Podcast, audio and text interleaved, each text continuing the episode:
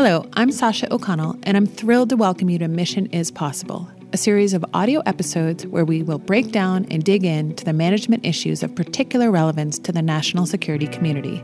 This is a joint project between Guidehouse and the School of Public Affairs at American University. We are pleased to have you join us.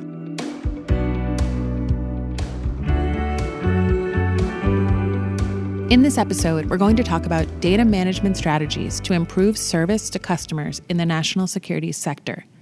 As you will hear, we hosted a live discussion on this topic at American University, where leaders from FEMA, Google, CISA, and USCIS engaged with the audience on these important topics.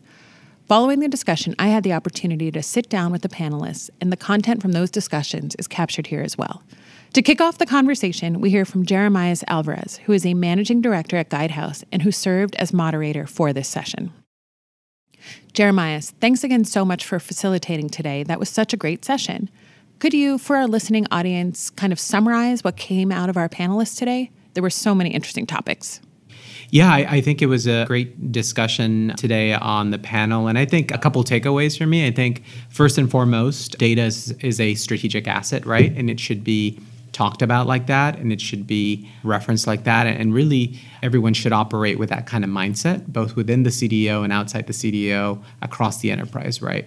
Really acknowledging the importance strategically of data especially when it comes to serving your customers Secondly, I think having an obsession for the end customer, right? So as you set up new CDO organizations, as you make new investments in technology to support your data management organization, as you hire more people to help you execute the mission around data management, really finding ways to sort of explain the why constantly, and hopefully the why is leading to that benefit on the end customer. So obsession with the end customer. Third, finding quick wins, right? Showing value upfront as you are interacting with leadership and stakeholders, as you are seeking new investments. That becomes really critical, right? People need to see that the investments are reaping benefits for their own immediate sort of part of the organization, but overall for the enterprise and ultimately for the customers everyone serves. Another highlight that came out was that data management organizations need to partner better and more, and that's critical to making them successful. You know, a lot of these government agencies house a lot of good data that can help make better decisions and improve service to customers. But there's also a lot of other data out in the communities that they serve. So, how can they better utilize that data and really find ways to enhance that data and then share it back out with their partners, right? What a beautiful partnership. What a great way to show to be a true partner back to organizations that may help by providing data to them as partners. And finally, the most interesting thing uh, that came out during the discussion was the idea that you start with change management and communications, right? That is so critical to the success of a CDO organization or any data analytics function, right? Sometimes we think that it's all about having the right data and having clean data and having a lot of data and having data analytics people that have been doing data analytics for their entire lives. But sometimes it's important to ensure that you're able to, one, communicate with the organization what you're doing, what you're analyzing, and two, that you can change the organization as you execute your role as a CDO or a CDO organization. I found it very interesting that out of this panel on utilizing data for stakeholder and customer service, this theme around change management and communication came out again. Actually, all the topics we've done so far, whether it was branding and marketing in the context of federal law enforcement recruiting or measuring mission impact and explaining performance metrics, this theme of storytelling and communications have all come out. And it did again today in the context of data management. So, really interesting to me as well. In your experience, how do you go about handling that communication and change management piece? Yeah, I mean, I, I, think in terms of change management, I think historically change management has been discussed as a as change with us what I would call a small c, which is you know kind of project level change management and communications. I think what we're talking about here when it comes to CDO organizations and analytics shops is, is change management with a big C, right? C and a big M. What we mean by that is, is really it becomes in itself an enterprise-wide function that supports the broader enterprise function, right, of data analytics. And so the whole idea is that you want to ensure that your foundation for your CD organization is set up in a way that embeds change management and communications as part of the way you do business. Thank you so much. I would like to introduce Preston Werntz into this conversation. Preston, if you wouldn't mind telling the audience about your background a bit. I'm the Chief Data Officer for the Cybersecurity and Infrastructure Security Agency. Thanks so much. Curious your thoughts on the role communication plays in the context of creating data strategies that really enhance the customer experience. You know, I think that communication is so important, especially at the leadership level. I think having an acknowledgement that for the data organizations, understanding that no matter how many terabytes of data we're collecting every day, the data is still messy. It is not easy. It takes a lot of work and can be very overwhelming to the folks who are dealing with the data day to day. And having that understanding at that kind of senior level is really important. That more than not, you're not going to get a clean answer. You're not going to get the answer as fast as you want it. And you have to kind of understand the parameters of the results you're getting, what kind of the range of values might be, and then what you can do with it. And I think part of that is also really being explicit to the data folks about what is your end result? What are you looking to understand? What are you looking to get to help them then in turn go interrogate and exploit the data to get you there. You know, if you come in and say, you know, if you're not as able to get what you're looking for across, the data folks don't know what to do. So they're going to slice and dice the data in ways to return you values that you maybe weren't looking for. You're going to take that number and run with it, and it's not the right thing. A couple follow up questions for you. As you guys all framed in the panel, it really comes down to kind of this bridge between the data organizations inside departments and agencies, and then how that translates to user experience for stakeholders and customers. For those data organizations, obviously you run one now.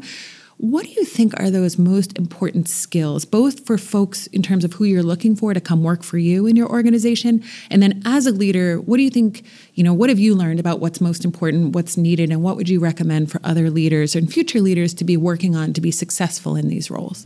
In a lot of ways, you know, for folks coming in, it's always good to have a, a technical background. It doesn't have to be super deep in a lot of ways, you know, folks who understand some of the higher level languages like the Pythons and the SQLs of the world and know some of those frameworks and APIs, that's always a great place to start. The technology changes so quick. I think a lot of it is, is more being nimble and able to adjust and learn. You don't need a 30 year expert in particular language because the technologies change, the platforms change. So, uh, really, for me, a key part of it, and I've grown in my career especially, is understanding how important just like people who have good analysis skills and are creative and are really good communicators. Thank you. To expand on that a little, I wanted to bring in Quinn. Quinn, would you mind introducing yourself first? Then I want to talk a bit about what sort of skills you look for in workers in your area. My name is Quinn Chazin. I lead customer analytics for Google Cloud's public sector team, basically meaning that I focus on big data analytics and especially the connection between the digital ecosystem into mission critical big data platforms. What do you see in terms of folks who are interested in being successful in that kind of organization? What are those skills that people need to bring yeah. to that? Who, what's that right mix so that you can really be most effective in that kind of organization in the government? Yeah, especially you know when you're speaking about it, especially within a government organization, I do think there is a technical and also sort of a bureaucratic skill set that you would need to bring. Right. The good news is, you know, as we're doing data connectivity across different organizations, a lot of the the skill set that you need is is almost becoming easier or up leveling in a way. So I kind of talked about in the room where you know you might previously need to have like a really intense data science degree or PhD to be able to execute effectively on some of these larger projects. Now, you know, simple SQL, having a familiarity with APIs, having a familiarity with just working with real time data and just the nuances that brings versus working with larger static data sets. Like these are definitely where the winds are blowing for sure. That said, it's still a very, I would say, you know, if you're looking ecosystem wide in the government, I don't want to say immature, but you know, not not a fully developed ecosystem. And really, what that means is the softer skills around being able to understand quickly the components of different organizations and what they're working with and what they care about bureaucratically and where they are is really an important thing to be able to do the partnership work that is really at the core of, in a roundabout way, really at the core of a lot of data focused enterprises. It's interesting from my perspective, non technical background, right, to hear that need for a balance between yeah, technical skills definitely. and non technical skills. Do you think it's the same? I know you deal with leaders of those organizations too. Do you think, from a leadership perspective, running an organization like that in the government, is it that same balance? What's your experience in terms of who's most effective? Yeah, it definitely, of course, would lean a little bit more on the interpersonal skills as you go up in an organization to leadership level. But, you know, that said, I do think the ecosystem shift has changed that role too in a deep way, right? You know, if you think about 20 years ago, if you want to make an executive decision on a new policy area, the first thing you need to do would be to draft a team and put together a place to collect data. And then the data tells you what to do. And then it's a fairly easy decision as a senior leadership to, I guess, if you're a seasoned veteran, to kind of go through the motions of affecting what that data tells you. And I think it's a good frame now versus other times in history because of the data sharing, the axes of data sharing, giving you more information you didn't have before, the systems you're using producing more data you didn't have before, and your organization starting new initiatives that produces data you didn't have before. And so I think in literally every project I do, I, I do start from that reframe, even if it's only like a 30 minute exercise. It's really helpful for me to level set on, on wh- where we can go and what we can accomplish. Turning back to Preston, if I may, for those folks listening who are mission managers or other non technical customers of the CDO office in their organization, what do they need to know to be more helpful to partners and to help get the organization where everyone wants it to go? I think some of that comes down to understanding, and this probably comes down to a little bit on the governance side of understanding, okay, if I'm at a mission manager level and I'm, I'm running a project or a program and I'm trying to use these different data sets, understanding why do I have that data? Where was it collected? Was it collected for a different purpose? What purpose am I going to use it for? I think that helps them understand, put together what they can do with it. So I think that understanding that governance, understanding kind of the lineage and provenance of data where it comes from is very helpful.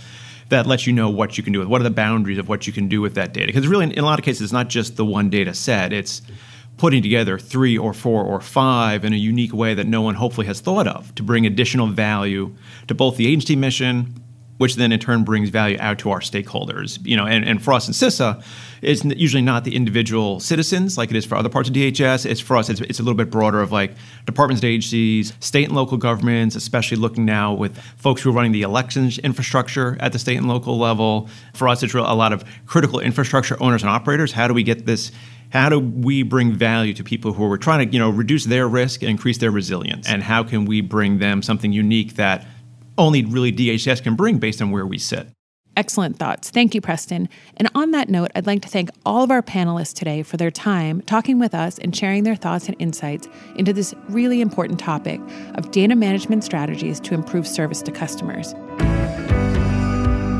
Thank you for joining us for this episode of Mission is Possible.